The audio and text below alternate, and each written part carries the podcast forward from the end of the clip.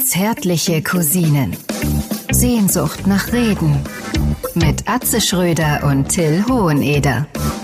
Achso, nicht stören, warte. So. Nicht stören ein. Also hat doch noch niemand, noch nie jemand bei euch interessiert, oder? Ja, ich habe so fast alle jetzt. So, jetzt habe ich auch das Mikro in der Hand. Ich habe fast alle darauf gedrillt, Ja. äh, bloß nicht vor 10 Uhr anzurufen. Axel. Axel hat es heute versucht, glaube ich, schon um 9. Da kann ich auch nur sagen, Also das nenne ich Optimismus, bei dir um neun anrufen. äh, da- das ist wirklich absurd, oder? Verdammt. Dein. Mikro scheuert da mal irgendwo wieder dein. Ah ja, ich habe wieder die Scheuerjacke an, so. Ich habe die Andreas Scheuerjacke. Das ist das schön. Jetzt bin ich wach. Hier wird keiner verschenkt. Und das gefällt mir gut. Toll. Du, wenn irgendwas nicht klappen soll, rufen Sie uns an. Wir schicken Ihnen Andi Scheuer vorbei, oder? Ey, wenn Genau. du willst, dass Ich- irgendwas nicht funktioniert, ne? Äh, Oder dem Nachbarn einen auswischen willst, irgendwie. Äh, Wirklich. Der Rasen soll vermosen oder sowas, ja. Rufen Sie Andi Scheuer an, der vertikutiert Ihren Rasen so dermaßen. Äh, Ja, ist, ist aber auch, ist einfach auch eine Bombenhoffnung für die deutsche Jugend. Selbst wenn du irgendwo da sitzt und kriegst nix auf die Kette, Ja. denk an Andi Scheuer. Äh, man kann immer noch Minister werden. Ja, du, du, kannst, du kannst immer noch in Bayern CSU-Minister werden. Ganz genau. Ich weiß nicht, welche Verbindungen da im Hintergrund äh, zuständig waren. Ähm, jetzt weiß man ja von Andi Scheuer, dass er auf dem äh, Parkett der Party immer sehr überzeugt. Auch seine Mitarbeiter im Ministerium berichten ja davon, wenn was anliegt, Weihnachtsfeier, Sommerfest, äh, spontane Partys am Freitagabend. Äh, Andi Scheuer, absoluter Leistungsträger. Am Querbalken, ganz genau. Und so einer gehört natürlich in jede Landesregierung und mittlerweile eben auch in die Bundesregierung. Ja, ich weiß auch gar nicht. Du hast ja, das war ja jetzt wieder der angebliche Skandal äh, um ein paar CSU-Abgeordnete wegen der Masken. Ich, also ich bitte dich, da siehst du auch wieder, wie kleinlich Deutschland ist. Ne? Aber echt. Da besorgt echt. einer einfach unkompliziert mit einem Anruf ein paar Masken. Dann stellt, Ah. er, dann, dann stellt er sich dafür eine Rechnung aus. Ja, natürlich, oder nicht? Auslagen. Ja. Ja. vor allen Dingen, ähm, sagen wir mal, es ging ja, glaube ich, um einen Warenwert von 600.000. Ja. Jetzt sagen wir mal, 5% sind 30.000. Für 30.000 so ein Risiko eingehen. das war meine erste kaufmännische Überlegung, Junge. Ja, es Dann ist, hau doch einfach noch 600.000 drauf. ach, ist das schon wieder schön. Der Betrag war zu klein, Till. Ja, natürlich, es, es lohnt sich. Es, das müssen, und das ist das, was der Andi ja auch immer sagt, ne? Das, Ja, du musst das. richtig auf die Scheiße hauen, sonst wird das Wollte nichts. ich sagen, das kann man ihm echt nicht vorwerfen, dass es Nein. um einen kleinen Betrag geht. Der geht gleich in die Milliarden, der, So ist es. Ach, der wunderbar. Super Andi, der Maut Andi. Ah, herrlich. Da Wie ist dein Gefühl? Wie ist dein Gefühl heute Morgen?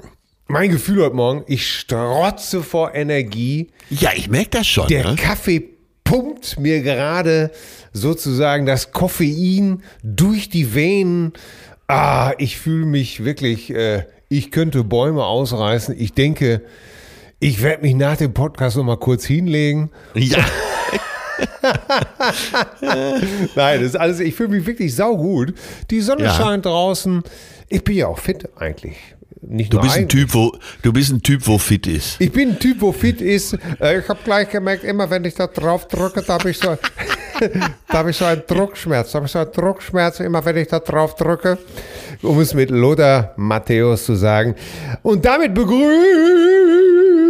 ich auch den Mann am Ende dieser diamantenen Standleitung, die uns die Telekom zur Verfügung gestellt hat. Ich begrüße, meine lieben Freunde, den Mann, der damals bei der Vertreibung aus dem Paradies den schlichter Vorschlag gemacht hat, doch statt dem Apfel lieber die Schlange zu essen. Ich begrüße den letzten lebenden Hauptdarsteller des sagenumwobenen, legendären und auf mysteriöse Weise verschollenen Erotikfilms Die Sauerei mit dem Bounty. Ich begrü- begrüße den Mann, meine Damen und Herren, der Brigitte Bardot mit einem verschimmelten Beefy in seiner Jeanstasche in den militanten Tierschutz trieb, meine Damen und Herren. Begrüße den Mann, den man in einem Teil von Thailand nur Don Böcklunder nennt. Ich begrüße den Comedy-Titan, den besten Freund der Welt. Ich grüße Atze Schröder. Ich grüße dich. Ja, das war mal wieder ein schöner Einstieg. Du bist aber heute wirklich gut gelaunt. Ja, da, danke schön, danke schön. Bitte, danke bitte, bitte, bitte. Auch ich sage Bonjour, Salut, Buenos Dias, Buongiorno und äh, was sonst noch Mhm. abgesetzt werden muss an rudimentären äh, Anderssprachig, an rudimentäre Anderssprachigkeit. Ich begrüße den Alpha-Rüden im Lessig-Look und Ausbund an Gelassenheit, wenn es um die Zwangsschließung der Friseure geht. Das Astra unter den Senekas sowie der Johnson unter den Johnsons der freien Welt des Abhustens. Das Pfizer im Walde das Pandem des pandemischen Lustwandels auf dem weiten Feld der Virologie. Unser aller Licht am Ende des Tunnels und stille Hoffnung auf blühende Landschaften in der Schattenwelt des Rock'n'Roll. Prinz Charming, Don Rezeptfrei Martinique, The Duke of Hastings, Till, The Duke of Hastings und natürlich Lippe. Kein geringerer als der Herz, Herzog Fürst Till Prinz Edward von der Hohen Ede. Ah, das tut so gut, dass endlich mal anerkannt wird, was Ja. ich, meine Damen und Herren, und bei meinem Lieblingswort ich, da muss, muss man schon ergriffen eigentlich immer eine Pause machen. Ich habe. Dabei, hast du das auch noch gelernt in der Schule? Der Esel nennt sich immer selbst zuerst. Ja, ja, ganz genau. Und äh, ja, wir leben ja in dieser, in diesen Ich-Zeiten. Ja. Der Egomanie, der Selbstverwirklichung, des Individualismus. Keine Rede vom asiatischen Wir, sondern immer nur ich, ich, ich. Ich, ja. ja. Und wie sagte der Mann, den wir alle so bewundern, immer so schön. Ich, das sagt sich so leicht. Ja, ich, ich, das sagt sie so leicht. Ja, das ist auch wirklich super. Ey, Mann, sag mal, geht dir das eigentlich auch so? Ja, ja. dass du bei, bei vielen Sachen auch noch so nutzlose, also dass du dich auch manchmal so randvoll fühlst mit nutzlosem Wissen. Das ist so zum Beispiel AstraZeneca. Ja. Und warum denke ich dann immer nur gleich an den römischen Philosophen Seneca? Ja, weil äh, dich das Römische schon seit jeher fasziniert hat in seiner Dekadenz und Wahrscheinlich. seinem Überfluss. So. Und natürlich auch äh, des Kaisermordes wegen. Auch du, mein Sohn Blutwurst. Oder wie hieß er früher? ah, da hier wird gar keiner liegen gelassen. Nein, hier wird nichts Ja. liegen lassen. Äh, ich glaube, ich habe zwar nie Lateinisch gehabt, aber es hieß, glaube ich, tu coque fili. Auch du, mein Sohn. Ja, das wissen wir ja natürlich hauptsächlich aus den Asterix-Heften. Ja. Ja, hast du die, hast du noch alle Hefte? Ja, aber sagen wir es mal so. Ich glaube, ich habe tatsächlich alle, wobei ich die neuen nur kaufe, um das sagen zu können, dass ich alle habe, weil äh, es tut mir leid, ich glaube, der letzte, über den ich wirklich schallend gelacht habe, war Asterix bei den Belgiern. Und ähm, Eigentlich braucht man doch nur die alten, oder? die ersten, Sagen wir mal ganz die ehrlich. ersten 24 sollte man haben. Ja, Äh, die, zwei, die zweiten 24 auswendig können und auf die restlichen 24 verzichten. Ja, ich, äh, ich habe es geliebt als Kind, absolut. Und ich zehre tatsächlich heute noch äh, so ab und zu davon, dass ich einfach so ein, so ein ähm, lateinisches Zitat irgendwo äh, reinwerfe, was mir dann, äh, was wahrscheinlich falsch ausgesprochen ist, weil ich kein Latein habe, aber das wissen die meisten natürlich sowieso nicht. Und dann wird Wollte ich gerade sagen, weil solche Sachen kann man ja eigentlich also auf die Dummheit der Allgemeinheit zählen. Ne? ja, ganz genau. Ist, äh, also, Oder einfach behaupten, irgendwas einfach daher sagen. Ja, und da muss man natürlich wissen, dass die Ideen des März äh, keine Sachen sind, die Cäsar in den Tod äh, gebracht haben, sondern, also seine verkrusteten Ideen oder, sondern das ist natürlich, glaube ich, am 15. Die Ideen des März sind immer so um den 15. rum gewesen. Ja. Äh, falls das nicht stimmen sollte, korrigiert uns doch bitte, liebe, liebe, liebe Cousinen. So, Fand jetzt verlassen wir auch direkt wieder die Welt des äh, Ja. Bildungsbürgertums. Ganz genau. Ich muss dir aus der realen Welt mal was erzählen, So. was mich schwer an die 70er Jahre erinnert hat. Und zwar, super. Ich habe mir doch eine Espressomaschine gekauft. Keine teure, sondern so die Grundausstattung. Wo ich bestens mit zufrieden bin, wo natürlich jetzt Lass- der Ja. äh, Fachmann äh, in dieser ach so jungen Republik plus Österreich, Schweiz und Teile von Tschechien sagt, um Himmels Willen, unter 5000, also meine hat 400 gekostet, ne? 400.000. 400 Euro. So, und so. dann äh, war im Laden vor über zwei Wochen jetzt äh, äh, so ein Spezialladen, äh, Espresso Nero, ich kann es ruhig sagen, weil es so dämlich ist. Äh, Espresso Nero in Winterhude hier in äh, Hamburg. Das ist so. Stopp, äh, darf, stopp, darf ich einhaken, kurz, bitte. Ja. Bedeutet das, dass diese Kaffeemaschine, die in Winterhude 400 Euro kostet, ja, bei uns hier im Lidl für 79 Euro steht? äh, ausschließen will ich es nicht. Okay. Aber äh, Winterhude ist schon ein Tat, äh, Stadtteil, wo wir Eppendorfer so ein bisschen die Nase rümpfen, weil auf der falschen Seite der Alster. Das ist so ein bisschen wie äh, rechtsrheinisch. Ne? Ah, ja, ja, ja, okay, alles klar. Weiter, weiter im Duktus, bitte. Also dieselbe Maschine würde hier sicher 6000 kosten. Aber so Grundausstattung. So, jetzt hat dann der Verkäufer äh, im Fachgespräch, als er sich das Gerät erwarb, äh, angeregt, man könnte doch den Griff des Siebträgers Ja. Wunderbar auswechseln durch einen Holzgriff für 19,80 Euro. Das sähe doch gleich viel edler aus. Ja, ich denke mir, komm, das bin ich mir wert. Ja. Ich habe gespart und äh, ja, her damit. Ja, und dann, um Himmels Willen, äh, man hat ja an, dem, an der Maschine so einen Temper, der den Kaffee so andrückt nach dem Mahlen. Ne? Und, äh, aber damit das gleichmäßiger wird, gibt's so Leveler. Die dreht man dann in diesem Sieb und dadurch hat man eine ganz gleichmäßige Oberfläche, die auch äh, waagerecht ist, absolut waagerecht, damit der Kaffee, damit das Wasser da äh, gleichmäßig durchgedrückt wird. So. Mein Gott, ja. Äh, ne, Endlich jetzt benennst du es auch mal richtig. Aber, aber stopp mal, ich muss sofort noch, ich habe noch Fragen, ich habe doch Fragen. Du gehst Ja, da. Du, ich weiß. Du, du, Bitte frag, Du marschierst da durch. So, jetzt Ja. ist da an dieser Maschine ist also ein Kunststoffgriff gewesen an diesem Siebträger. ja, Und ich gehe davon aus, ich hörte, dass, aber es- diese Maschine malt den Kaffee auch. Ist das eine Siebträgermaschine, die ein, ein Mahlwerk hat auch? Ja, das ist eingebaut, ist aber so separat. Also du hältst rechts, hältst du deinen Siebträger drunter Ja. und dann äh, läuft da der Ka äh, gemahlene Kaffee rein. Ne? Ja, du- dann versuchst da- du einigermaßen zu nivellieren. Du weißt, dann, dass du dafür in Barista-Kreisen schon aufgehängt wirst, ne? absolut, Wenn du absolut. kein externes Mahlwerk hast, Total, total. mit Entfeuchter und Ja. Ja, und Waage. Die großen, die großen äh, Mahlwerke haben ja direkt, äh, da kannst Ja. du einstellen, ob du 18 Gramm oder 17 Gramm pro Portion möchtest. Ne? natürlich, natürlich, natürlich. Äh, also so ein Mahlwerk kann auch schon mal 1500 kosten. Ja, die, die günstigen, ich weiß. Ja, ja.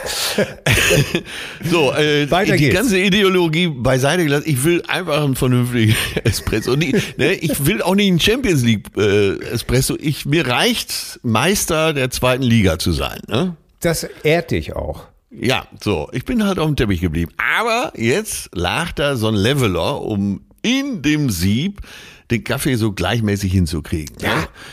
Den hätte ich gar nicht gekauft, weil man braucht ihn auch gar nicht. Man kann auch so, so durch geschicktes Drunterhalten das einigermaßen vernünftig hinkriegen. Aber jetzt kommt's. Das Ding hatte einen Carbongriff. So, jetzt zeig mir den echten Kerl, der auf Carbon Nein sagen kann. Nee. Ne? Du kannst einen Mann mit Carbon, glaube ich, alles verkaufen. Ja. Ne? Ja. Selbst, selbst eine Gießkanne. So, auf jeden Fall, äh, ja, okay, pff, gut gelaunt, sage ich, komm, das, die, das bin ich mir wert, ihr armes Schwein. Ja. Und dann sagt er, ja, äh, ach Moment, hier müssen wir nur eben den Griff abschrauben. Ja, äh, mh. ja, mach, schraubt doch eben ab, dann macht den, äh, macht doch den Holzgriff gleich drauf. Ja, er schraubt ab und stellt fest, oh, mit dem Gewinde haben wir nichts, müssen wir nachbestellen. Ja, kein Problem. In der Woche ist das Teil da. Äh, ich rufe dich an. So, der Leveler. Ei, jetzt haben wir ein Innenmaß von 57 statt 58. Äh, müssen wir auch beim Mutter nachbestellen. Alles klar. Ne? Ich rufe in der Woche an, dann ist alles da. So. Gestern war ich eh unterwegs. Ich denke dann, er hat zwar nicht angerufen und ist ja auch schon über zwei Wochen her. Geh doch mal munter vorbei. Ja. Ne? War ja auch gutes Wetter. So, ich komme da rein. Überraschungsangriff sozusagen. ja, und jetzt ein kleiner Ausflug in die späten 70er, äh, frühen 80er Jahre, wo man in jedem Geschäft noch angeblafft wurde, egal was man brauchte. Speziell so äh, Schraubenverhandel und so. Da hat es ja, haben sich ja eh erstmal eine halbe Stunde stehen lassen. Ja. Und dann, ja, was gibt's denn? Ja, ich brauche eine Schraube. Ja, Schraube, Schraube. Ne? Du kennst die Zeit noch. Absolut. So.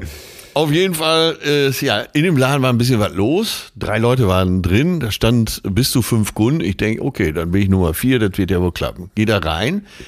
Der Typ vor versammelter Mannschaft spricht mich sofort an, ja, was gibt's denn? er kannte mich auch gar nicht mehr übrigens. Ne? das sind die Ja, äh, ich sag hier, der Griff äh, für den Siebträger, Holzgriff. Äh, ihr wolltet mich doch anrufen, der ist doch nach einer Woche da. Nee, so schnell geht das nur nicht. Ne? Äh, Corona. War natürlich vor zwei Wochen noch keine Rede von. Nee. Äh, Corona. Wobei ich mich jetzt im Nachhinein frage, wieso hat der Laden überhaupt geöffnet? Ja, das ist doch hier, Kaffee ist lebenswichtig. Hallo. Ja, okay, gut. Ja, Systemrelevant. äh, So früher wäre ich im Erdboden versunken, als ich noch so schüchtern war. Jetzt natürlich habe ich mich gefreut über diese Eskalation. Ja. Er, ich pack den Siebträger aus, ne, weil ich ja dachte, jetzt wird der neue Griff dran gebaut. Er als erstes, ah, wie sieht der denn aus? Welcher Idiot hat denn versucht, den Griff so da abzuschrauben? ja, ich sag, du, du Tonto. Was kann, und was kam natürlich, was kam natürlich, kann gar nicht. Kann, Ey, er hat sie aber alle gebracht, oder? Ja, er hat sie alle gebracht. So, und dann, Kann nicht. Äh, ich sage, ja, du warst es aber. Ich weiß gar nicht mehr, welchen Spruch. Ich habe ihn dann noch lächerlich gemacht. Äh, so, dann wurde er schon etwas kleiner, witterte aber noch mal Morgenluft, als ich gefragt habe, was ist denn mit dem Leveler? Ja, wie was Leveler? Ja, du hast doch extra ausgemessen hier. Der 17er. Ja, er kommt, er guckt in den Computer und sagt, ah, ja, ich habe hier alles stehen, Berkemeier, ne? Nein, ich sag Schröder. Ja, aber ich, hier steht doch Berkemeier. Na, aber ich bin Schröder, ich habe sogar einen Ausweis dabei. Ne, mir, mir ging auch langsam die Beschimpfung aus, die lasse ich hier mal weg.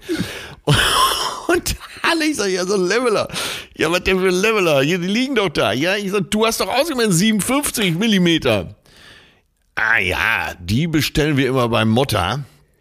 Äh, ja, ist mir egal. Der mit dem Carbongriff. Ja, Carbon, Carbon. Ja, aber wir müssen, wir brauchen erstmal 6000 Euro Mindestbestellwert beim Motta. Dann liefern die erst.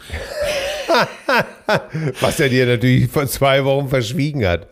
Absolut. So, was habe ich gemacht? Bin zum anderen äh, Espresso-Laden gefahren. Warum, wo, wofür wohne ich in der Weltstadt? Ja. Und äh, ja, nach fünf Minuten stand ich wieder am Bürgersteig. Alles in der Tasche, alles gut. Ja. Ne? Zauberhaft, oder? Ey, ich sag dir, wenn du diese Welt des Espresso betrittst, äh, erstmal äh, ist absolut unübersichtlich, absolut. Und äh, naja, du, wenn du das Thema auf irgendeiner Party ansprichst, kriegst du Wünsche und Ratschläge und all, von allen Seiten. Ich will doch einfach nur, ich will einfach nur eine Pumpe, ein Heizwerk und ein Mahlwerk. Mehr will ich doch gar nicht. Ja. Oh Gott, ey. Ja, aber das, das war, äh, mich erinnert das alles so, wirklich, wie du schon sagtest, 70er Jahre. Ich weiß doch, da hatten wir hier so eine, so, so äh, Ende 70er, zwischen 80er und 90er hatten wir so eine Tankstelle hier. Das war Ja. eine freie Tankstelle und der Grieche, der die gemacht hat, äh, war, ich kannte ihn nur als Lucky. Lucky. Ja. Lucky. Ja. Und Lucky ist war auch so ein Typ, eigentlich herzensgut, aber man musste erstmal eine Welle von Beschimpfungen über sich ergehen lassen, ne? Ja, ja. Junge, Junge, was, was stehst du da, ne? Ja, du hast doch gesagt, ich soll mal ein Auto. Nee, kann ja nicht. Kann, guck mal, da kommt ja gar, gar keiner mehr raus. Aber du hast doch gesagt, Junge, ich hab dir doch gerade gesagt, da kann keiner stehen. Was, wer, was, was willst du denn überhaupt hier? Du hast doch gesagt, ich soll kommen. Ja, weißt du eigentlich, wie vielen Leuten ich sage, dass sie kommen sollen? Ja, ja, ja. Äh, und äh, du warst erst, irgendwann warst du fix und runter. Und, Ja. und dann erst kam so dieser Turnaround-Point, wo er dann gesagt hat, äh, ja, lass mal gucken. Ja, äh, Ja. machen wir. Ja, pass auf, übermorgen. Von da bist du natürlich auch noch drei oder viermal dahin gegangen. Ja, ja. Ne? Und äh, also, Auch- hast du auch jedes Mal gesehen, dass das Auto nicht bewegt wurde. Und irgendwann war es dann tatsächlich fertig. Aber es war, es gibt, gehört diese Beschimpfungskultur dazu, ne? Ja, oder früher äh, Fahrrad als Jugendlicher zum in die Fahrradwerkstatt bringen. Ja. Ey, eine halbe Stunde hat er dich stehen lassen, hat weiter repariert. Das hing dann, äh, ne, das Fahrrad, was gerade in Bearbeitung war, hing da von der Decke. Ja. Äh, er Fluppe im so seitlich im Maul und du die ganze Zeit musstest du stehen bleiben und ihn anstarren. Weil wenn du das nicht gemacht hast, dann äh, hast du den Moment verpasst, wo er so leicht zur Seite geguckt hat mit, was ist denn? Ja. Ne? Und es gab, was gemacht werden musste, wurde dann auch auf so einen Felddienstblock oder auf jeden Fall auf irgend so ein Billigpapier geschrieben und da irgendwie auf den Gepäckträger geklemmt. Ja, mit dreckigen Fingern und sowas alles. Und das hat mir ja immer so, so, so Respekt eingeflößt. Weißt du, diese, diese dreckigen Finger, das kannte ich ja von zu Hause gar nicht. Ja. Mein Vater hat sich ja selbst noch geweigert. Äh, ich glaube, er war der Letzte, der versucht hat, irgendwo in ganz Deutschland eine Tankstelle zu finden, äh, die noch nicht Selbstbedienung hatte. Weil er sich Also, absolut. also Selbstbedienung sah- war nichts für ihn. Nein, er sah kein Konzept da drin, sich seine frisch manikürte Hand. Äh, mein Vater war ja wirklich, wirklich ein sehr, sehr komischer Vogel. Aber ich, ich weiß nicht, ob ich das schon erzählt habe. Das war so, auch obwohl er geraucht hat, die Maniküre war ihm wichtig, auch wenn die Finger gelb waren. Es war wichtig, dass die top in Ordnung waren. Und er hatte auch schon sehr früh so eine Frisur wie ich. Aber damit ging er auch tatsächlich immer noch zum Friseur. Und da gab es in Dortmund so ein, also, so ein äh, Salon Luigi zu einer Zeit, als es meistens noch irgendwie Herrenfriseur hieß oder Ja. sowas, ne? Oder äh, da war Luigi mal für mich schon, das war Monaco praktisch. Du kannst es dir vorstellen, ne? Ah, okay, große weite Welt. Große weite Welt, Salon Luigi oder er nannte sich sogar Coiffeur, ich weiß es nicht mehr hundertprozentig. Und ich gehe, mein Vater sagt, komm, wir gehen da eben rein, du setz dich da hin, hier liest mal so eine Autozeitschrift, ich lass mir eben die Haare schneiden. Das habe ich ja schon als Kind kaum verstanden. Aber äh, Luigi war auch sehr devot dann und sagte, äh, ja, äh, Herr Oneda, äh, wie möchten Sie denn die Haare geschnitten bekommen? Und mein Vater sagte ganz stumpf, lautlos. Lass mich raten, dein Vater hat äh, bei, beim Friseur auch weiter geraucht, oder? Ja, natürlich. Natürlich. Gar keine Frage. Ne? Aber wirklich, am meisten hat mich dieses lautlos beeindruckt. Ne? Wie er sagt, wie- Ja, ist, ja, ja. Äh, Gott, und, aber Luigi, das, äh, war das völlig egal. Und dann saß Vater mit Fluppe da und ließ sich da irgendwie so ein paar Flusen zurechtrichten.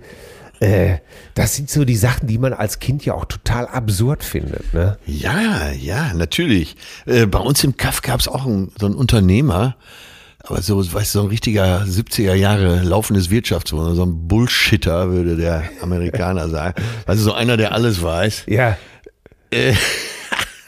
Und der ging jeden Tag zum Friseur. Das hat mich schwerst beeindruckt, ey. Jeden, Jeden, jeden Tag. Also äh, nicht schneiden immer, aber dann wenigstens legen, ne? Föhnen und legen. Wahnsinn. Ja, das war, das war weite Welt, ey. Das war für mich mein Rainier von Monaco. Ja, das, äh, das in den 70er Mann, Jahren, ey. in den 70ern, da war man einfach noch. Ich hab's neulich, ich war zu Gast bei Mickey Beisenherz bei Apokalypse und Filterkaffee in der Wochenende. Ja, wie war's? Ich hab's nicht, äh, Es- es war- leider noch nicht gehört. Es war sehr schön und ich äh, ähm, erinnerte mich da auch an, an so ein 70er-Phänomen, nämlich äh, Kohle auf dem Gehweg, Kohlehaufen.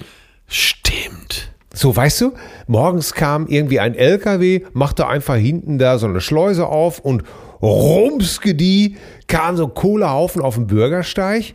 Ja. Ja, und wenn ich dann zurück von der Schule kam, dann war da meistens irgendein älterer Herr oder tatsächlich sogar eine ältere Frau durch diese Fenster da die Kohle am, Sch- wie wir Ruhrgebietler sagen, die Kohle am Durchschippen dran. Ja, sicher. Ne? Der, der Kohlenhändler. Du bist auch so ein Kohlenhändler, hieß es immer, ne? Ey, unglaublich. Und die waren ja immer richtig verdreckt, weil du eben sagtest Absolut, Fingernägel. ja. Aber die, weißt du, die Kohlenhändler, die hatten meistens so einen alten Büssing, so einen LKW.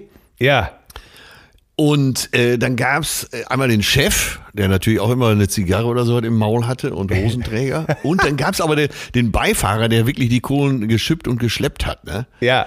Und das waren meistens so ganz finstere Gesellen. Ne? Das waren wirklich finstere Gesellen. Das kann ich dir sagen, ey. Denen hast du alles zugetraut. Ja, auch im Gesicht ganz dreckig. Und die haben trotzdem nur einmal die Woche geduscht. Heißt geduscht? Duschen gab's ja gar nicht. Ja. Hammer, ne? Aber das äh, erinnert mich so ein bisschen, ich lese gerade hier den neuen Bestseller, Die Kinder hören Pink Floyd von Alexander Gorkov. Ja.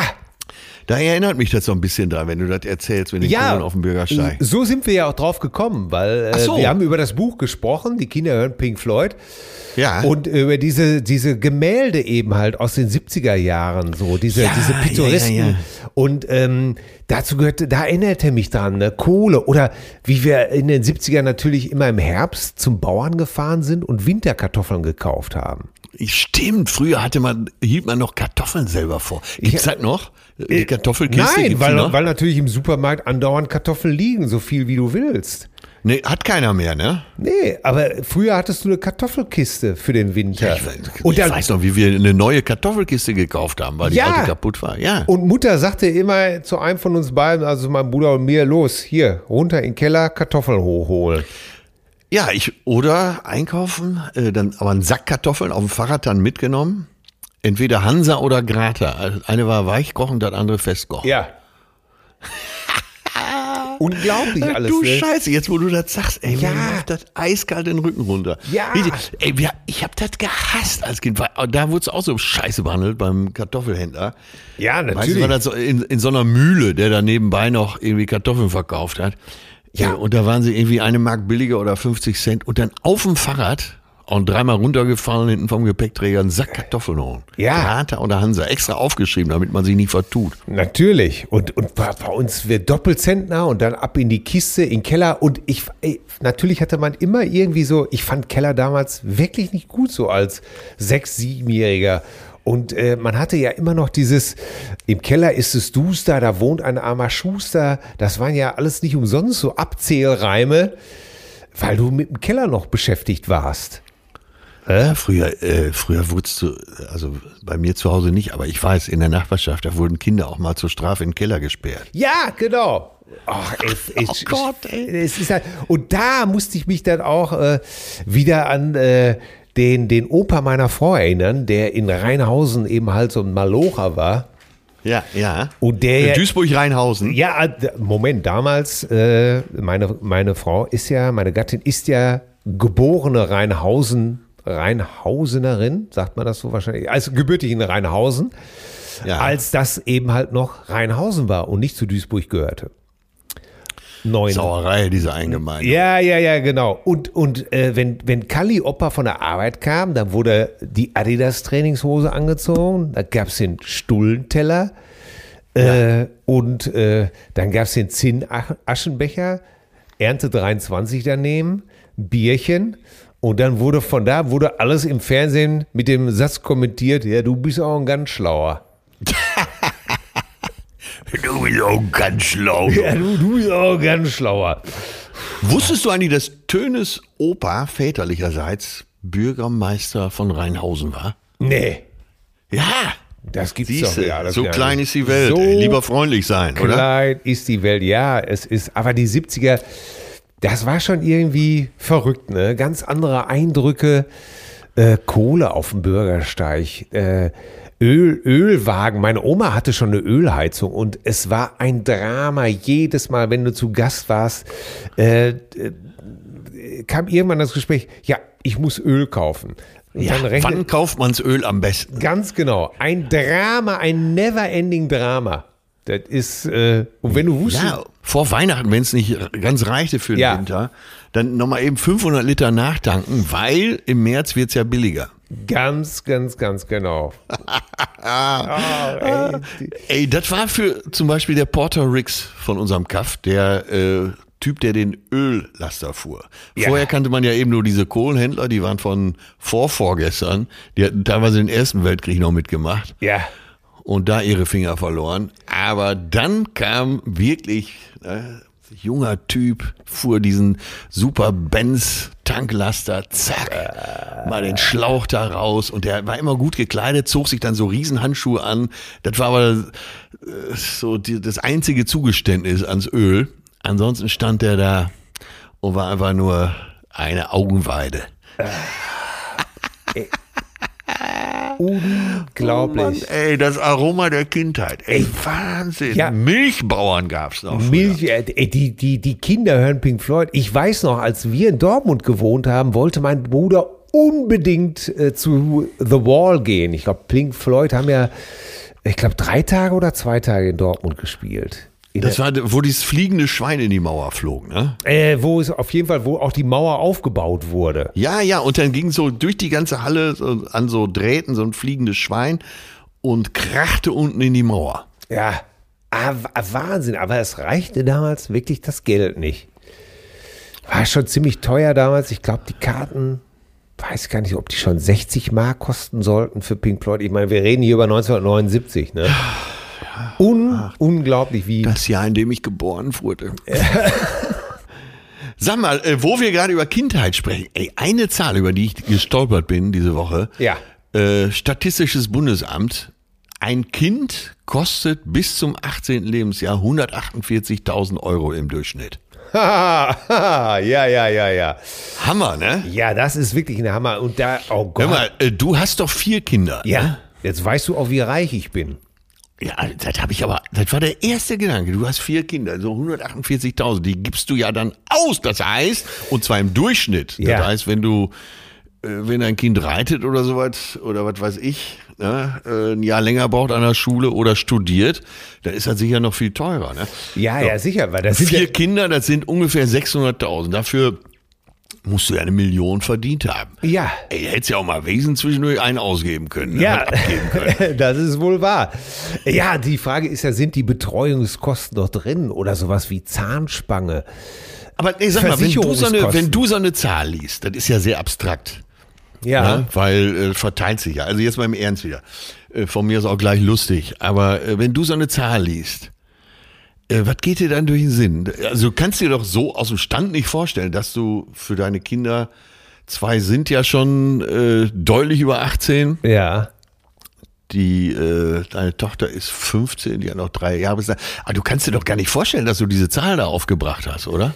Äh, de facto kannst du das tatsächlich. Also wenn du Kinder hast, weil es ist teilweise, es gibt so immer wieder Momente, die aufblitzen, wo das einfach klar wird. Wenn zum Beispiel, was weiß ich, äh, die Schulbestellungen kommen oder du vom Kindergarten so eine Liste kriegst, wo dann draufsteht, äh, äh, äh, Gummistiefel, äh, das brauchen die Kinder, das brauchen die Kinder. Oder du wirst einfach aufgefordert, wie äh, besorgen Sie Ihrem Kind ein Tablet. Da hat es ja auch Ja? gegeben. Äh, Kommt sowas? Ja, kommt, kommt alles. Aber der ist dann äh, einfach vorausgesetzt. Ja, und äh, nee, also wer dann, wer sich das nicht leisten kann, der kann sich ja dann auch an die Schule wenden. Ja, Die, ja. Der Punkt ist einfach nur, das geht schon los, wenn du in, äh, äh, ich weiß nicht, wann hast du das letzte Mal äh, für eine vierköpfige Familie einen Urlaubsflug gebucht? Wohlgemerkt in der Zeit. Weißt du, ich höre dann teilweise, ist ja alles okay. Äh, ich, ich beklag mich überhaupt gar nicht. Äh, ich habe ja alle meine Kinder wissentlich und bekommen und wollte auch, dass wir die Kinder bekommen. So. Hast du beim Bumsen schon dran gedacht? Äh, nein, ich habe gebumst. Äh, ach Gott, jetzt, Auf Teufel jetzt lass ich mich raus. schon auf dieses Niveau ein. Ich habe überhaupt gar nicht. Ich habe Liebe gemacht in Ja, der ja. Absicht, dass diese Kinder äh, durch meine Gattin ausgetragen werden. Ganz genau. äh, aber, aber das ist ja so. Was weiß ich? Äh, du hörst dir natürlich oft an von irgendwelchen Leuten. Ja, hier. Äh, am Wochenende in Mallorca gewesen oder in Rom. Der Flug 28 Euro. Ja, so weit hörst du ja nur. Äh, und du denkst ja einfach nur so, ja, Hauptferienzeit, äh, Flug äh, nach Alicante gebucht. 1600 Euro Quid für vier, Ja. für vier Menschen. Nach Oma. Ja, Oma jetzt- besuchen. Ja, genau. Und jetzt schreien schon die ersten, ja, das, das kann er jetzt sich doch leisten, der arrogante Fatzke. Und äh, deswegen sage ich ja, ich will mich gar nicht beschweren. Ich weiß, wie teuer das alles tatsächlich ist. Und, Ja, aber du ähm, bist doch als Familienvater, äh, bist du doch wirklich der letzte Entrechtete in äh, unserer Republik. Erstmal, du musst ja während der Schulferien. Ja. Und da ist alles teuer. ja, Zweitens bist du ja als Familienvater immer für alles verantwortlich. Ja. Ne? Wenn es hart auf hart geht, ist Mama ja eh die Gute. Mama ist eh die Beste. Das, Ne? Ja, das merkst also das merkst du jetzt auch zum Beispiel in diesen Krisenzeiten oder im Krisenmodus Corona. Ich weiß nicht, wie es bei anderen Familien ist. Wäre mal schön, wenn ihr uns darüber vielleicht schreibt. Aber Kinder, wenn die krank sind oder, oder äh, die rücken doch im, im, hauptsächlich an die Mutter heran. Ne? Kennst du das auch? Äh, Ist vielleicht so äh, einfach gesagt, äh, die, die das Leben gespendet hat, die praktisch die Kinder gesäugt hat, die bleibt immer, immer mehr. Da gibt's noch mal eine andere Verbindung. Da ist einfach ne? eine andere Verbindung. Und ich, ich würde mal behaupten, dass wenn die Kinder geboren werden, dann ist der Mann automatisch die Nummer zwei. Ja.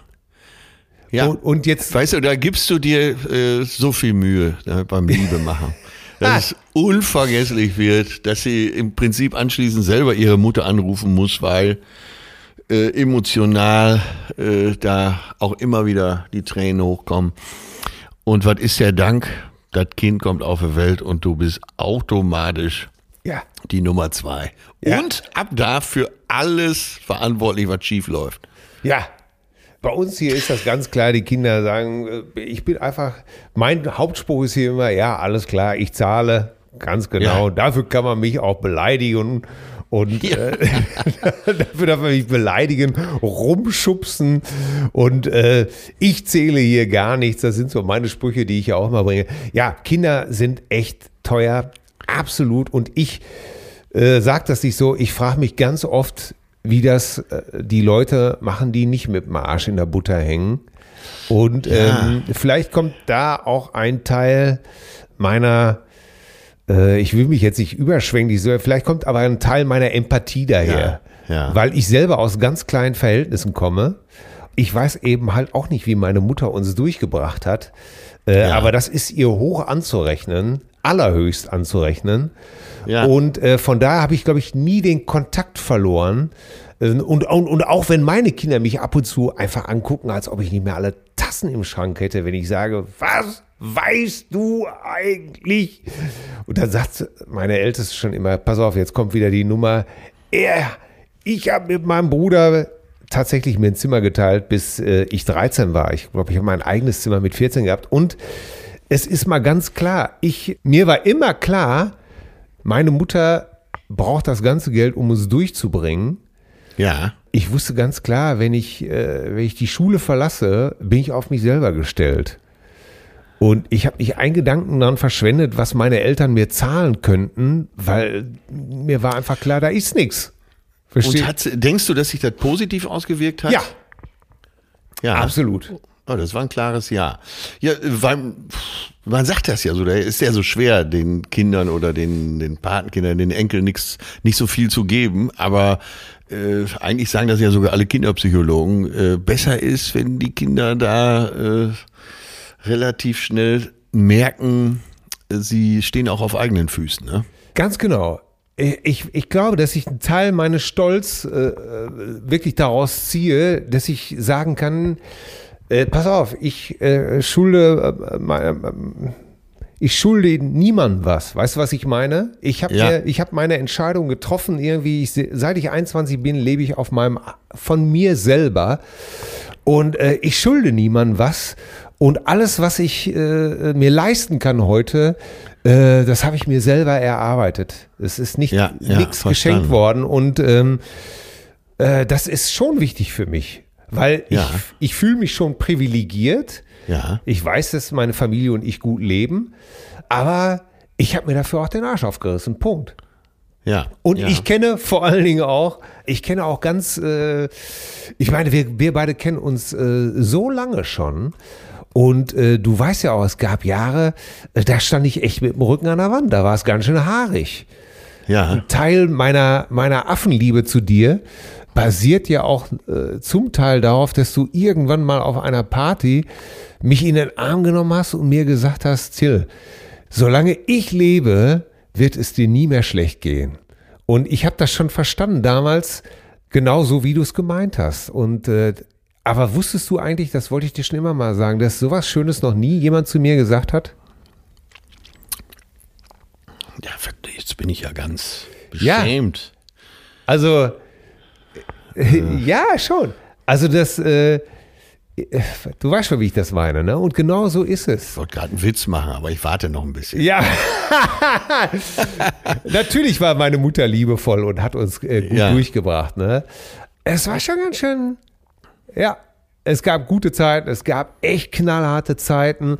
Es gibt einfach da so, so eine, wenn du merkst, dass du jemandem gegenüberstehst, der es gut mit dir meint und der einfach dir durch irgendeine Art zu verstehen gibt, ich bin für dich da, das äh, macht auf mich bis heute noch den meisten Eindruck, übrigens. Oh je, oh je. Ja. ja, Äh, dass das mir wird natürlich ausgerechnet so ein Trottel wie du sein muss. so ein, Ja, ich habe das auch nur gesagt, So weil ich dir sagen wollte, äh, du wirst dich nie wieder schlecht fühlen, weil du jetzt immer jemanden hast, um den du dich kümmern kannst, nämlich mich. ja, aber äh, machen wir uns doch nichts vor. Das ist ja das Lustige an unserer Freundschaft. Äh, wir profitieren beide sicherlich genau von, von dem, mit dem wir groß gewachsen sind. Ne? Ich, ich, wie oft habe ich mich hier über deine Pippi Langstrumpf-Mentalität lustig gemacht oder, oder stöhne dann immer. Aber es ist natürlich genau das, äh, was ich an dir liebe und es ist genau das, was mir fehlt. Und äh, vielleicht äh, nehme ich für mich sogar in Anspruch, äh, dass äh, ich immer jemand bin, den du zum Beispiel anrufen kannst, wenn dir deine eigene Bibi Langstumpf-Mentalität auf den Sack geht. Oder mal wieder zum Verhängnis wurde. Genau. Und äh, das muss man, glaube ich, sehen. Ähm, und Kinder sind teuer, ja.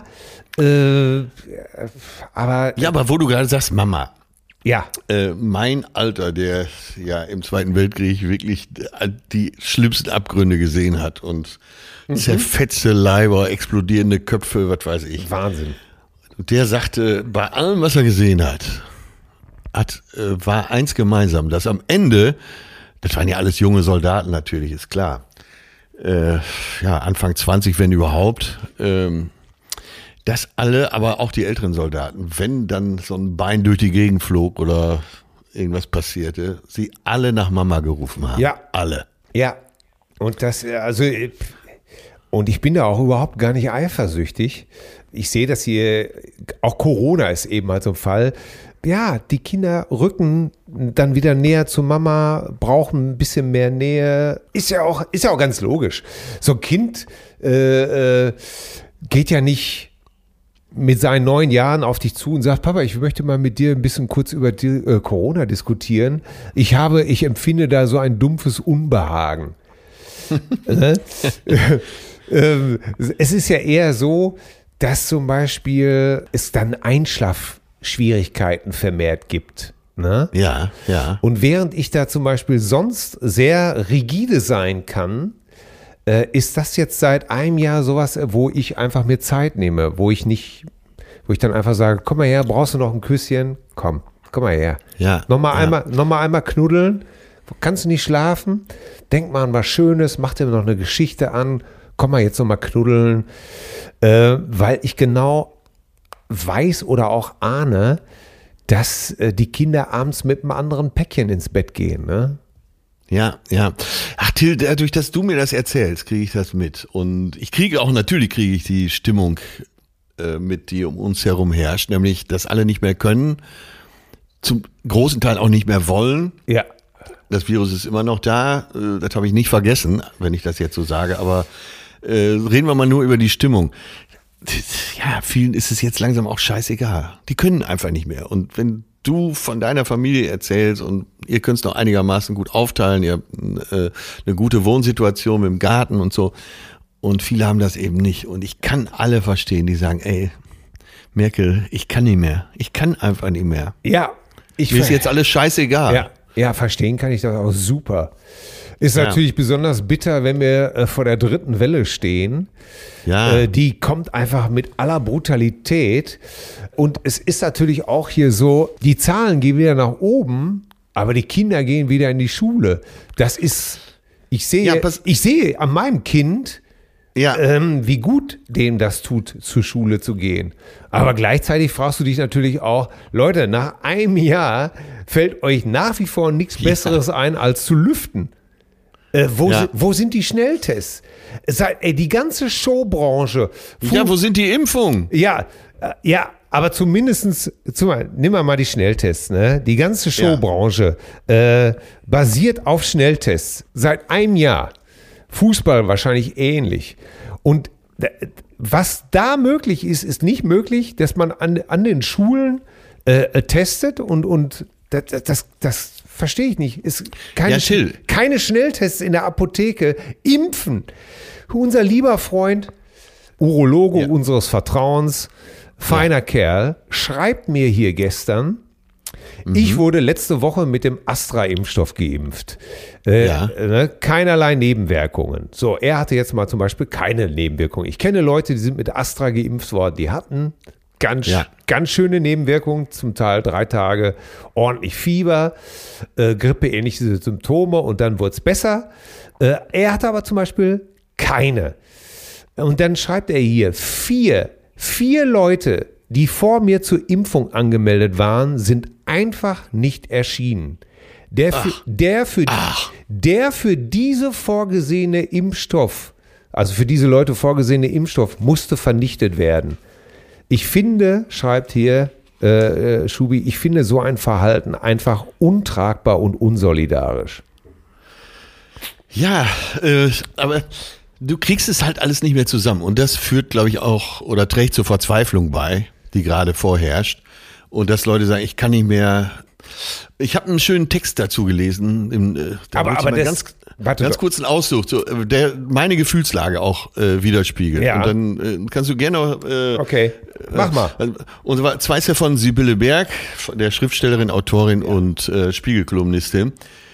Und der Text hat, äh, naja, auf den ersten Blick gar nicht so einen großen Zusammenhang, schildert aber das wieder, was einen so an Gedanken durch den Kopf schießt. Okay. Ich fang, also ich nehme mal einfach einen Teil raus. Ne? Sie schreibt, Okay. Guten Morgen. Die Zahlen der Corona-Infektionen steigen weiter. Inzidenzwerte steigen, fallen. R-Werte machen auch irgendwas. Abstandsregeln, Hygieneregeln, Lockdown 1 bis 4, Kontaktbeschränkungen und noch mehr Inzidenzwerte. Mehr Menschen- und Bürgerrechte erstmal nicht. Triage oder wie wir es nennen, Selektion wird an die KI ausgelagert. John Hopkins Zahlen durch Robert Koch Zahlen ersetzt. Ein harter Winter durch einen harten Frühling ersetzt. Wir müssen Opfer bringen. Nicht alle werden finanziell überleben. Schade, aber Opfer müssen gebracht werden. Mutanten, Mutanten-Hotspots, Superspreader-Events und Verschwörung. Alles Verschwörung, außer Mutter. Wer noch nicht hat, schreibt schnell ein Verschwörungstheoriebuch. Wir haben Krise und da müssen alle zusammenhalten. Eine große Gruppe Menschen bittet um den totalen Lockdown. Einfach warten, bis alles auf natürlichem Wege aufhört. Das wäre vielleicht was gewesen. Letztes Jahr. Ey, so, und das, da habe ich gedacht, genau so ist es. Wir schießen Expertenmeinung. Da kommt der eine Experte und du brauchst nur zehn Minuten warten. Da hast du einen anderen Experten, der genau eine konträre Meinung hat. Und das macht einen wahnsinnig. Ja, das ist ja, das ist ja ähm, äh, äh, interessanter Text. Äh, ist klar, sowas kennt man klar schon seit Ewigkeiten. Einfach Assoziationen nebeneinander gestellt. Ja, ich, ich habe äh, witzigerweise äh, vor ein paar Tagen ist mir so ein, so ein ich gehe morgens immer als erstes äh, auf die Tagesschau-App, ne? Ja. Und ähm, da bekam ich auf Instagram auch ein Bild, da stand einfach Tagesschau, Instagram, Corona-Update. RKI meldet 11.869 Neuinfektionen. Das sind 1.662 Fälle mehr als am Donnerstag vor einer Woche. Ja. Bar, darunter Barreis, Sommerferien wohl möglich. Tourismusbeauftragter der Bundesregierung rechnet mit Reisen ins Ausland. Darunter Massenquarantäne bei Miele. In einem Werk in NRW sind Infektionen mit der britischen Mutante aufgetreten. Und ich habe da drauf geguckt und habe gedacht, okay, das ist unser komplettes Dilemma untereinander geschrieben. Neuinfektionen, die Zahlen steigen. Äh, gleichzeitig wird uns, gleichzeitig wird uns äh, versprochen, im Sommer können wir wohl Urlaub machen. Und darunter steht einfach, ja, Massenquarantäne, britische Mutante. Das heißt, äh, mal ganz billig gesprochen, ein Infizierter steckt nicht mehr ein an, sondern 14. Und ähm, das ist äh, das, wo- womit wir gerade leben müssen. Du hast völlig recht, die Leute sind am Ende, wir sind alle am Ende. Das wird uns wohl wenig nutzen. Das Problem ist einfach, ähm, das interessiert das Virus einen Scheiß. Ja. Die britische Mutanten, die greifen mittlerweile in NRW so um sich. Und was ich nicht verstehe, ist, wo, wo ist der Pragmatismus? Da werden vier Impfdosen weggeschmissen. Kann man bitte nicht in dem Moment einfach durch den Raum gucken, irgendwen fragen, hey, wer will noch? Oder irgendwelche Leute anrufen, die auf einer Liste stehen und sagen, kommt mal heute vorbei, äh, hier ist noch was von dem Zeug. Ey, du packst sie an die Birne. Die Briten Aber, haben 20 Millionen Leute geimpft. ja. In, in Israel wird in den, im Ikea teilweise geimpft. Ja. Es, Aber ach, komm, ja, ich, ich verstehe das. Ich, lass uns nicht zu sehr ins Detail Nein, nein. gehen. Ich habe äh, jetzt am ersten, diese Woche am 1. März durften die Friseure wieder aufmachen. ich kenne einen Friseur, der hat erst am 2. März geöffnet, weil der erste ja ein Montag war. Ja, das ist doch auch schön deutsch, oder? Ja, das, deutscher geht's nicht. Ah, das ist doch alles schon wieder zauberhaft. Da- Ne? so, so kommen wir und ja, aber so ist das Leben. Das bildet natürlich das komplette Leben ab irgendwie, ne? Die Verzweiflung, die Hoffnung, dann passieren Ja. wieder irgendwelche skurrilen Sachen. Ich weiß einfach nur Mütter. Und das sage ich jetzt mal zum Abschluss und das meine ich völlig Das sagst du mir. Das sagst du mir. ja, Mütter machen äh, in Corona-Zeiten einen Höllenjob. Das muss man, man kann seine Frau im Augenblick nicht genug auf Händen tragen. Das Nicht aus ist, den Augen lassen. ja, wirklich auf Händen tragen. Ey, tut euren Frauen wirklich was Gutes. Die Kinder rücken näher an sie ran. Äh, viele haben Doppelbelastung, Homeschooling, arbeiten nebenher noch. Ich pflege meine Gattin zurzeit ordentlich. Wir, auch wir sind lebenshungrig und wollen, dass was passiert. Wir hoffen einfach das Beste. Sag mal, Nee, äh, noch so anfügend an die äh, so Kinder, weil du sagst, Kinder können das ja nicht so ansprechen, ne, dass sie sagen, boah, ich äh, bin so verunsichert in diesen Zeiten. Das stelle ich mir immer vor, weil wir letztens drüber gesprochen haben, äh, so in diesen Zeiten ist es als Paar auch schwer, äh, so manche Momente auszuhalten. Ja. Wo dann Mutter mit dem kleinen, sagen wir mal, Fünfjährigen auf dem Spielplatz ist und der irgendwann ne, blinzelt immer so ist, spielt mit den anderen Kindern, äh, macht so mit der Schippe großes Loch und so weiter. Irgendwann geht er rüber zu seiner Mutter und sagt, hör mal Jutta, lass mal quatschen. Ich guck mir die Scheiße jetzt schon seit Monaten an. Immer diese Schmierenkomödie zu Hause. Wie lange willst du das noch mitmachen, Jutta? Ne? Sag doch mal ganz offen. Wäre das nicht eine schöne Nummer für die Bühne? Ja, ja. Äh, merkst du das denn gar nicht, wie der Alte dich verarscht? Raffst du das denn gar nicht? Ich hab dir neulich gesagt, ey, ja, das wäre doch geil, oder? Genau. Die, die anderen Kinder tuscheln schon. Ja. Was glaubst du eigentlich, was ich für einen Stand habe hier äh, unter unser, unseresgleichen? Die machen mich alle total fertig. Ne? Es macht mich wahnsinnig, Jutta. Ich sage es dir, wie es ist. Es macht mich wahnsinnig. Ich riech mich nicht auf, aber ich riech mich schon wieder auf. Ja, es ist, ach, es ist ein Wahnsinn. Übrigens, ich habe gerade im, im Spiegel über äh, Sophie Passmann gelesen. Die hat ein neues Buch, die ja, von der kommt das ja mit den alten weißen Männern. Ne? War das nicht sogar der Titel ihres Buches? Das alte Buches? weiße ja. Männer, ja, ja, ja. Ja, ja. Und ähm, Äh, schlaue Frau, Sophie Passmann, muss man schon sagen. Das hat ja auch niemand hier in Abrede gestellt. Im Gegenteil. Ja, ja. Auf jeden Fall hat sie jetzt wohl ein neues Buch geschrieben, äh, worüber die, äh, Oha. worüber Oha, ich ahne Schlimmes. äh, der Rezensent äh, sehr geraved hat, äh, um es mal falsch, wahrscheinlich neudeutsch auszudrücken. Und zwar geht es, ähm, die feministische Satirikerin Passmann schreibt nun über die entsetzlich deutschen Vorstadtkinder mit ihren Tupperdosen voller Gurkenscheiben, die plötzlich 27 werden, so wie sie und merken, dass die Zeit vorbei ist, in der sie selbst gedrehte Zigaretten als Kern des eigenen Charakters ausgeben konnten. Da muss mehr kommen. Die erste Wohnung in einem Hipsterviertel zum Beispiel und diese Wohnung einrichten, das heißt in ihrem Milieu eben auch sich das Leben einrichten, das Szenenbild für den Film, in dem man gern mitspielen würde. Jeder Gegenstand ist kuratiert. Da, das, US, Ja. das USM Haller Regal auf dem Stäbchenparkett, Ja, ja. die Art Deko-Kommode vor den Altbauwänden, der Freischwingerstuhl am leeren Schreibtisch. Ah, alle Möbelstücke sind ernst gemeint. Und da habe ich gedacht, Ah, geile Rezension, die muss ich mir gleich durchlesen. ja, aber da habe ich mir auch gedacht, mein lieber Tobias Becker, ich weiß nicht, wie alt du bist, du heißt der Rezensent. Liebe Ja. Sophie Wie ist es denn Passmann, überschrieben, äh, damit wir es auch alle finden? äh, der Punk der Millennials, Buchkritik von Tobias Becker über das neue Buch von der Autorin Sophie Passmann, das heißt komplette Gänsehaut. Machen wir, nennen wir es doch ruhig. Und ähm, da muss ich wirklich sagen, Leute, die Inszenierung, die findet ihr nicht nur bei den Millennials, äh, die Inszenierung, die zieht sich ja wohl, das wissen wir älteren Säcke ja wohl ganz genau, die finden wir bis heute in allen Altersschichten. Die Inszenierung gehört immer dazu. Genauso, was weiß ich, so, wenn du bei uns irgendwo reinkommst, da, es gibt für jede Generation irgendwelche Einrichtungsgegenstände äh, oder irgendwelche Idole. Da kann Ja. ich dir ganz genau sagen, äh, was da und da ist. Das siehst du ja schon. Weißt du noch, da haben wir uns auch drüber unterhalten. Wir sind doch an dieser Galerie vorbeigelaufen, vor gar nicht allzu langer Zeit.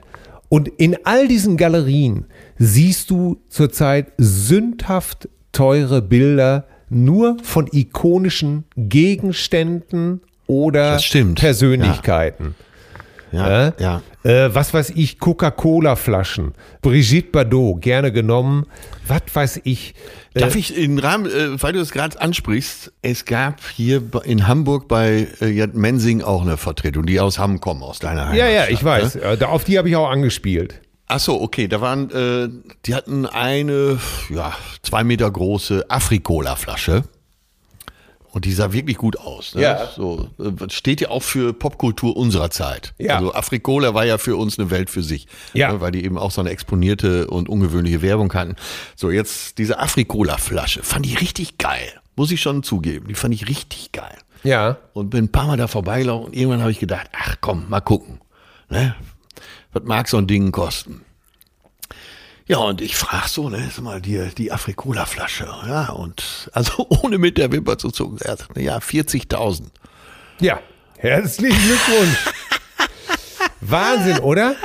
das gibt's doch nicht 40.000 für so eine Und- äh, und- Foto, fotorealistisch gemalt. Ja, ja, und das ist und das ist so interessant, weil das ist eben nicht nur bei den Millennials so, ne, sondern Ja. in unserer Generation, da hat dann jemand dann muss es, äh, kann ich dir genau sagen, wer hip sein will, der hat einen Schneewittchensarg von Braun in der Ecke stehen, der hat natürlich irgendwo Mies van der Rohe, äh, Barcelona, äh, Sofa noch irgendwo stehen und Ja. äh, es sind alles genau Der Vinylplattenspieler. ja, ja, gut, äh, da, da, der Schneewittchen sagt von Braun, da ist ja ein Plattenspieler mit drin. ja, so komme ich ja drauf. Ja, ja, Und, und, und das ist es ja. Und, oder, oder man hat den äh, Druck äh, hier, damals die Ps Psychedelic, die vier Beatles von, von, ach, wie heißt der denn nochmal, von Richard, äh, ach, ist ja auch egal. Es sind so die, also jede Generation richtet sich so ein äh, mit Möbelstücken, die, die dokumentieren sollen, ich habe Stil, ich habe Geschmack, ich weiß Ja. genau, was in ist. Das findest du doch nicht nur bei den Millennials. Das ist doch. Nee, das ist insgesamt eine Inszenierung. Die meisten Leben sind ja eine Inszenierung von Ja. dem, von dem, dem man denkt, dass es der Traum ist oder dass es so sein müsse. Ne? Und da muss der Imis-Chair her und äh, da muss das riesengroße Poster von Muhammad Ali auf Acryl gezogen und so weiter. Das ist doch alles dasselbe. Äh, äh, Ne? Natürlich auch. Äh, einiges ist ja auch kulturell bedingt. Äh, ach, Atze, vielleicht, äh, einiges ist auch eine Belohnung für die Arbeit, die man vielleicht geleistet hat. Aber äh, naja, dieses äh, so vielleicht das etwas schickere Auto, äh, ja, Nein, ich, die, ich, von, die ich, entsprechende Wohnungseinrichtung, ja, wann, äh, vor allen Dingen, äh, ja, vieles, ja, vieles wird ja so angerichtet für die Gäste, die kommen. Du räumst ja auch auf, wenn Gäste kommen. Atze, ich, ich bin doch, ich, äh, ich, alles klar, ich bin, bin voller, natürlich äh, inszeniere auch ich mich. Natürlich. Äh, Ja. Alles ist eine Inszenierung. Selbst wenn ich jetzt dagegen halte und bewusst, äh, was weiß ich, eine billige Swatch-Uhr trage oder äh, wenn ich, äh, was weiß ich, in meinem Kleidungsstil, ähm, was weiß ich, Sachen, äh, so Rockstar-Elemente einbaue oder was weiß ich, natürlich inszeniere ich mich auch. Auch jedes Chaos ist inszeniert. Ich glaube, es ist unmöglich, Ich total authentisch zu sein. Ja. Ich weiß gar nicht, wer, von wem das Zitat ist, weiß ich nicht mehr. Ich noch mal nachschlagen. Äh, wann ist ein Mensch authentisch, wenn er auf dem Sofa liegt, schläft und furzt? das gefällt mir. Ja, ja, und das ist das andere Extrem. Aber sobald du, jedes Interview, was irgendwo geführt wird, ist ja schon nicht mehr authentisch. natürlich, weil du bewusst die, durch die Antworten eine Inszenierung wählst. Ja. Du, guck mal, ne- nehmen wir mal den kleinsten gemeinsamen Nenner. Du äh, gehst mit deiner Frau spazieren sonntags bei schönem Wetter, triffst andere und äh, ja, wie geht's? Ja, gut. Das ist ja ne, die Standardantwort. Ne? Ja. So, und jetzt sind wir in dem Alter, äh, und das meinte ich eben, ne? wenn du, man sollte ja so im Leben reifen und zu sich finden. Und dann machst du es vielleicht auch irgendwann mal bewusst, dass du sagst, äh, ja, also wenn du die Zeit hast, sonst sagst du, ja, gut, und selbst, ja, und weiter geht's, ne? Ja. Ja, und äh, ach ja, abendfüllendes Thema, aber interessant, oder? Ja, und, und das meine ich. Deswegen, ich werde dieses Buch von Sophie Passmann lesen. Ja. Ich glaube einfach, dass nicht nur die Millennials sich inszenieren, sondern wir uns alle eben inszenieren. Das Ja. ist so. Und, Hatte ich und gestern äh, also noch als Thema in meiner Perle, so ein bisschen Werbung gesehen. Und dann fiel mir wieder ein, wie ich als Jugendlicher gedacht habe, als Kind und als Jugendlicher über die Werbung auch, dass es Menschen gibt, die alles total im Griff haben. Total. ja, Die schlafen ihre acht Stunden, stehen auf, die haben schon ihr Frühstück im Griff. Ich sage nur Rama-Werbung. Äh, die fahren ein schickes Auto. Die haben auch im Beruf und sonst wie privat keine Fragen offen. Die haben alles total im Griff. Was es ja nicht geben kann, so ein Ideal. Ne? ja. Aber das habe ich wirklich früher gedacht. Und da fiel mir gestern ein, dass wir ja auch alle ganz schön konditioniert sind. Mit dem, mit jedem Film, den wir Total. in die Ohren gehauen kriegen, mit jedem Buch, mit jeder Zeitschrift, mit jedem Titelbild, selbst mit jedem Titelbild vom Spiegel, äh, mit dem Feuilleton der Süddeutsche von mir aus, mit jeder Fernsehsendung. Überall findet eine Konditionierung statt. Ja. Ja, das ist, das ist super interessant. Und eh, weißt du, was tatsächlich ich für das Wichtigste halte in meinem ganzen Leben? Dass ich mir die Inszenierung nicht glaube, wenn ich abends ins Bett gehe, und das meine ich total ernst, ich versuche mich daraus zu speisen, dass ich mir abends im Bett sage, ey Till, du weißt aber schon, dass du XY heute, heute eine echte Räuberpistole aufgebunden hast, ne? Ja, Du, ja. du kennst, weißt du, ich möchte dir ein Beispiel geben, nur ganz klein. Als es mir nach Till und Obel, als ich wirklich abgestürzt bin, das Geld wegblieb und äh, ich kaum noch wusste, wie ich das alles bezahlen soll, habe ich, habe ich damals hatte ich ein Saab Cabrio, das habe ich verkauft dann. Ne? Ja. Ich brauchte einfach total Geld, ne? weil Kinder, Ja. alles musste laufen. Und dann habe ich das verkauft und in der Stadt sprach mich alle an, ja, wo ist denn dein Cabrio? Hast du dein Cabrio nicht mehr? Und ich habe allen erzählt, ach du, ich fahre jetzt seit Jahren Cabrio, du, ich konnte es nicht mehr sehen, es ging mir auf den äh, und ich habe doch noch den Kombi und das reicht doch auch, dieses, Bla- ach, dieses alberne. Du, ähm, ich hatte es wirklich gesagt, ja, und stand damit sozusagen als abgeklärter Cooler da und abends im Bett habe ich mir dann wirklich gesagt, du weißt, warum. Hammer, ne? Du weißt, warum du das verkaufst, ne? Und dann habe ich praktisch mir kleinlaut selber geantwortet, ja, weil ich die Kohle brauche, weil es einfach nicht gut läuft und weil ich nicht den Mut habe, jedem zu sagen, du, ich bin gerade in schwierigen Zeiten. Äh, da war es mir besser, die Kohle in der Hand zu halten und Rechnungen zu bezahlen, als äh, ein, ein Cabrio zu fahren. Und das war mir wichtig, dass ich am Ende des Tages mir nicht selber mit diesen Scheißgeschichten auf den Leim gehe. Ja, und das meine ich ja eben auch unter Entwicklung. Und heute würdest du vielleicht anders antworten. Ja. Äh, deswegen gefällt uns beiden, glaube ich, das Lied von Reinhard Meyer auch so gut. Wir sind alle auch nur arme kleine Würstchen. Ja, genau. Ich bin sogar. Wenn du schlau bist, mein Freund, pass auf, dass du nicht vergisst, dass du nur ein armes kleines Würstchen bist. Ja, das, das tollste Interview, was ich in meiner Heimatstadt irgendwann mal einem gegeben habe, war das, wo ich wo ich blank gezogen habe, wo ich gesagt habe, oh, es ging mir zwischendurch so schlecht. Weißt du, es war damals ein Interview, Platz 1 mit Gabi Köster in der Bestsellerliste. Herzlichen Glückwunsch, du bist wieder ganz oben. Und dann habe ich aber wirklich mal richtig ausgepackt und gesagt, ja, schön, ganz oben, ey. Jetzt, jetzt, jetzt wird, wird, mir auf die Schulter gekloppt. Äh, wenn ihr wüsstet, wie beschissen es mir die letzten Jahre gegangen ist, weil ich, äh, weil es einfach nicht gut lief. Weil hat ja auch keiner Schuld dran gehabt, dass es schlecht lief. Ne? Aber äh, da, nach dem Interview sind so viele auf mich zugekommen und haben gesagt, toll. Ich wusste ja gar nicht, dass es dir so schlecht ging. Toll, das ist ja mutig, das auch zuzugeben. Und da habe ich das erste Mal gelernt, vielleicht doch ab und zu äh, nicht zu inszenieren, sondern ab und zu wahr zu sein. Ja. Ja, ja, und das, genau, ich sag's jetzt nochmal, äh, auf die Gefallen, dass ich mich zu oft wiederhole. Das gehört doch zu einer Entwicklung auch dazu. Und ja. Menschsein ist Entwicklung und deswegen habe ich so einen leichten Verdacht, dass man vielleicht in unserer, vielleicht ist es auch nur eine Hoffnung, in unserem Alter schon deutlich weniger Poser findet als gerade so in den 30ern und Anfang der 40er. Naja, und wenn es doch mehr Poser gibt, dass man sie einfach ab und zu in den Arm nimmt und zu ihnen sagt, naja, komm, ja. brauchst nicht zu posen, ich hab dich auch so lieb. ja. ja. Ist ja so, ne? Ja, ach, oh, jetzt haben wir uns so schön unterhalten wieder. Ja, zauberhaft. Könnte jetzt am besten mit dir zusammensitzen und einfach bis heute Nacht weiter quatschen. Aber sei es von mir äh, eine Zuschrift von der Nordsee. oh! Cousine Michael. Liebe Cousinen, arbeite mich in euren Podcast langsam aber stetig voran. Achso, ist etwas später angefangen. Mai 2020. Eben wollte ich beim Buchhändler meines Vertrauens den Turbo von Marrakesch bestellen. Pustekuchen, nicht mehr lieferbar. Was ist Was? da los? So, ich habe es schnell nachgeschlagen. Auf allen Portalen, nicht nur auf dem großen Bösen, äh, noch nachbestellbar. Also, wenn es der Buchhändler deines Vertrauens ist, dann soll Ach, Buchhändlerin, okay.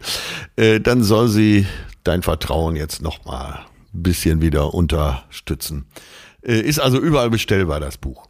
Ja, so, Cousine Michael. Michael. Äh, ich habe hier Von eine der Nordsee, der hat's gut. Ey. Ja, natürlich.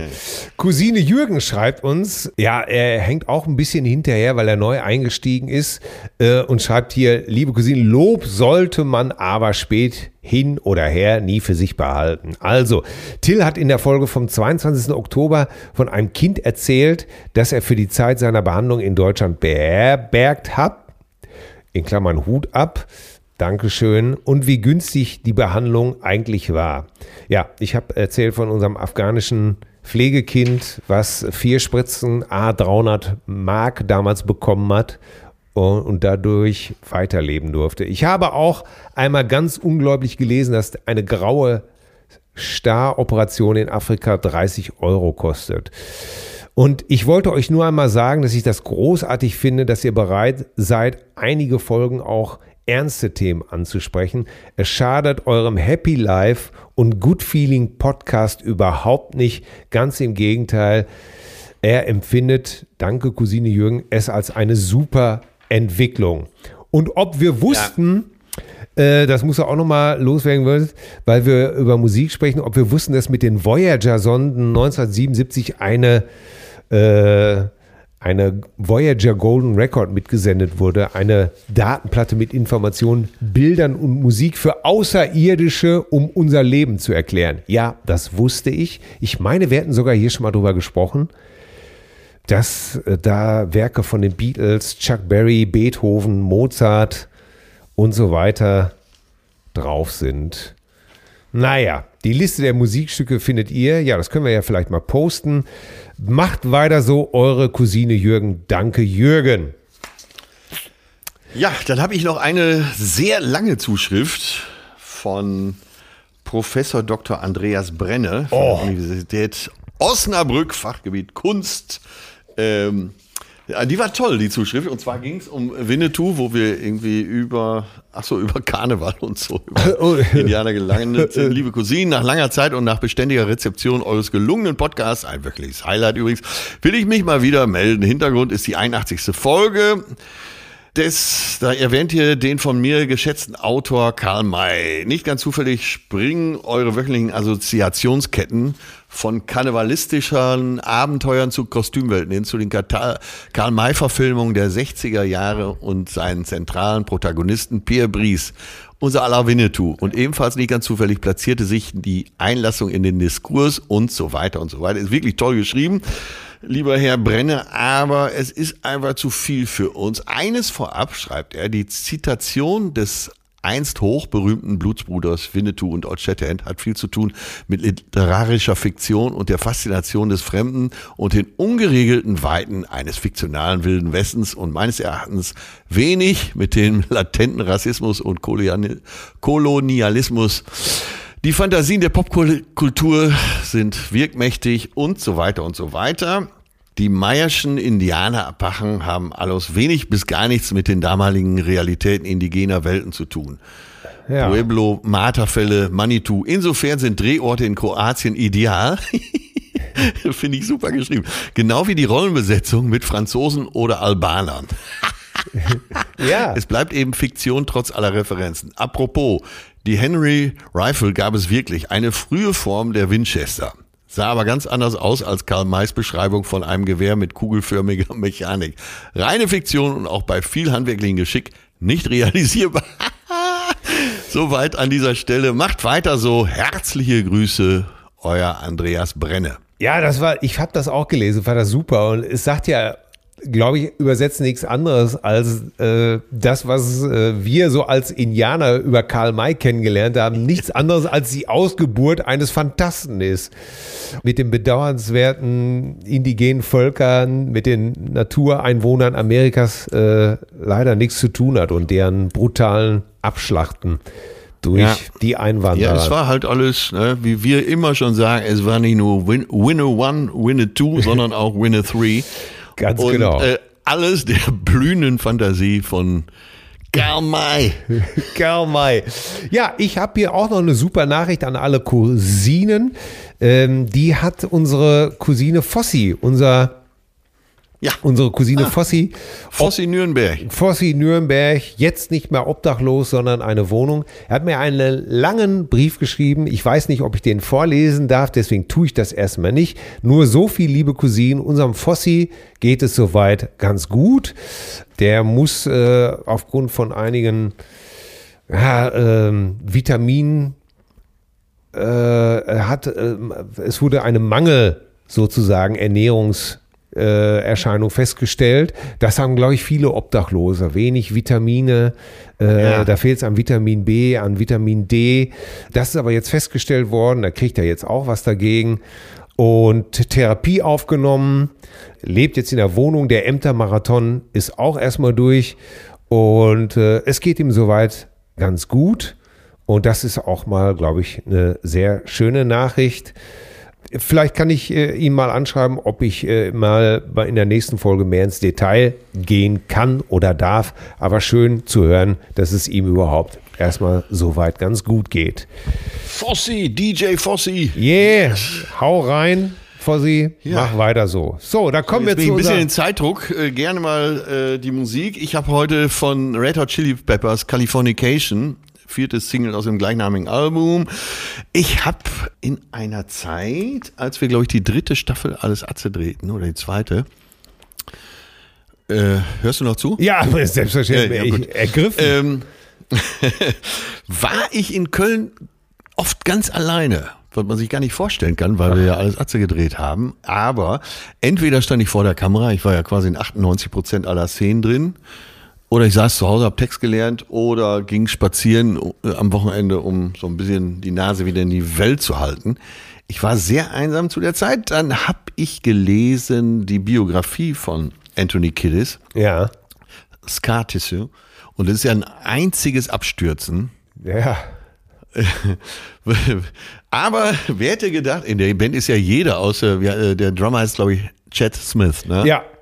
Chat. Und jeder in der Band ist ja schon mal abgestürzt mit Drogen, außer Chad. Der hat einfach immer nur den Kopf geschüttelt. Und wenn alle wieder durchticken, hat er sich auf seinem Motorrad gesetzt, ist nach Hause gefahren. Aber äh, dann kam ja irgendwann äh, John Frusciante in die Band Oha.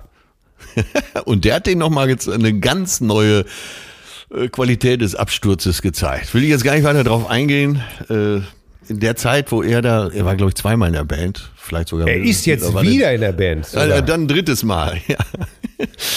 äh, ach, da könnte man auch nochmal demnächst von erzählen, weil sehr interessanter Zeitgenosse. Auf jeden Ja. Fall bei Californication muss ich äh, immer an äh, einerseits an John Frusciante und äh, die Abstürze und das abenteuerliche Leben von Anthony Kiddis denken, der übrigens fast alle Schrift, äh, Frauen da beschreibt, mit denen er zusammen war, außer Heidi Klum, die war ihm wohl nicht wichtig genug. Oder er hatte Angst von Günter Klum verklagt zu werden, von Ja. Heidis Papa. Äh, ja, also Californication bitte auf die Liste. Das ist ein schöner Beitrag für unsere Spotify-Playliste. Ich habe was genommen, oh, 70er, als ob ich den Braten gerochen hätte. Ja. Äh, ich habe von Stretch Why Did You Do It genommen. Ah, geil. Why did you do it? Why did you do that thing to me? Und pass auf, Die Nummer groovt, ey. wusstest Hammer. du, wusstest du, wusstest du, worum, Nein. Pass auf, ich sag dir, wovon die Story handelt.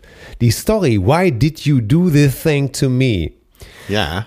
Im Jahre 1974 ist Mick Fleetwood, der Drummer und Namensgeber äh, der Fleetwood von Fleetwood Mac, zu, äh, zu diesem Sänger und dem Gitarristen von Stretch, beziehungsweise damals, äh, damals waren es einfach Elmer Gentry und äh, Kirby, so wu- äh, wurden sie genannt, äh, zu deren Haus gefahren und hat gesagt, pass mal auf, äh, ich brauche euch und ein paar Musiker für eine Band. Ihr müsst als Fleetwood Mac durch Amerika äh, Touren. Äh, ich hab, wir haben da was, wir haben da was unterschrieben, aber die, Ja. die anderen, ich habe keine Band mehr und die anderen sind so fertig, die kriegen das alle nicht hin. Ich komme nach. Äh, ihr macht, äh, ich komme nach, ich komme später nach. Wir können auch nicht proben, ich bin zu fertig. Ich komme nach. Dann sind die nach Amerika geflogen, als junge Ja. Musiker, wurden angekündigt als Fleetwood Mac. Und weißt du, wer nicht gekommen ist? Mick Fleetwood. Und Mick Fleetwood hat sogar noch bei der Presse angerufen und hat gesagt, ich kenne diese Menschen nicht, äh, die da behaupten, Fleetwood Mac zu sein. Das ist ja ein Skandal. Was ist denn Hatte da Mick los? wohl wieder zu oft am Tisch gerochen, oder? Und äh, ja, hat die einfach hängen lassen und die Leute sind natürlich ausgerastet, wütend geworden und die konnten sich natürlich nirgendwo mehr blicken lassen aufgrund dieser brutalen Lüge von Big Fleetwood und darauf basiert dieser Song. Why did you do it? Why did you do the thing to me? Hammer. The only one who knows the truth, man, that's hitting me and you. Ja, sehr gut, sehr schön. Ich, äh, bei der Nummer kann ich nicht sitzen bleiben, muss ich auf die Tanzfläche, wenn die läuft. Ja, einfach cool, oder? Und Ja, super. Wieder was dazugelernt. Wir wissen, woher der Song jetzt kommt, ohne dass ich allzu nerdig geworden bin. Mein Herzblatt, wir sehen Ja, uns. äh, ganz schnelle Frage hinten dran, die musst du aber jetzt wirklich innerhalb von zehn Sekunden beantworten. Äh, kommt ja immer wieder auf die Frage, warum machst du keinen Musikpodcast? weil, weil das zu nerdig ist. Das erträgt man nur in Dosen und zwar in den Dosen, die ich hier verbreite. Und selbst die, äh, da sagt die Hälfte, ja, super, mehr davon, aber die andere Hälfte sagt, aber, aber bitte nicht wieder zu viel davon. Ich denke, ähm, das ist hier genau richtig aufgehoben, genauso wie ich es mache. Okay, wie die Damen in den Tagesthemen. Und es ganz, ist gut jetzt. Und ganz ehrlich, äh, wenn es über eine halbe Stunde gehen würde, wird es selbst mich langweilen. du hast also keinen Bock. Ich sehe keinen Sinn darin. Mit diesen herrlichen philosophischen Worten entlassen wir Sie in diesen herrlichen Spätsommertag. Motherfucker, wir sehen Ja. uns am Freitag beim Videodreh der zärtlichen Cousinen. Was es damit Ja. auf sich hat, werden wir verkünden. Ich kann es Ja. kaum erwarten, dich schnell getestet in die Arme zu schließen. Alles klar, so machen wir das. Küsschen, Ciao. bis bald. Zärtliche Cousinen. Sehnsucht nach Reden. Mit Atze Schröder und Till Hoheneder.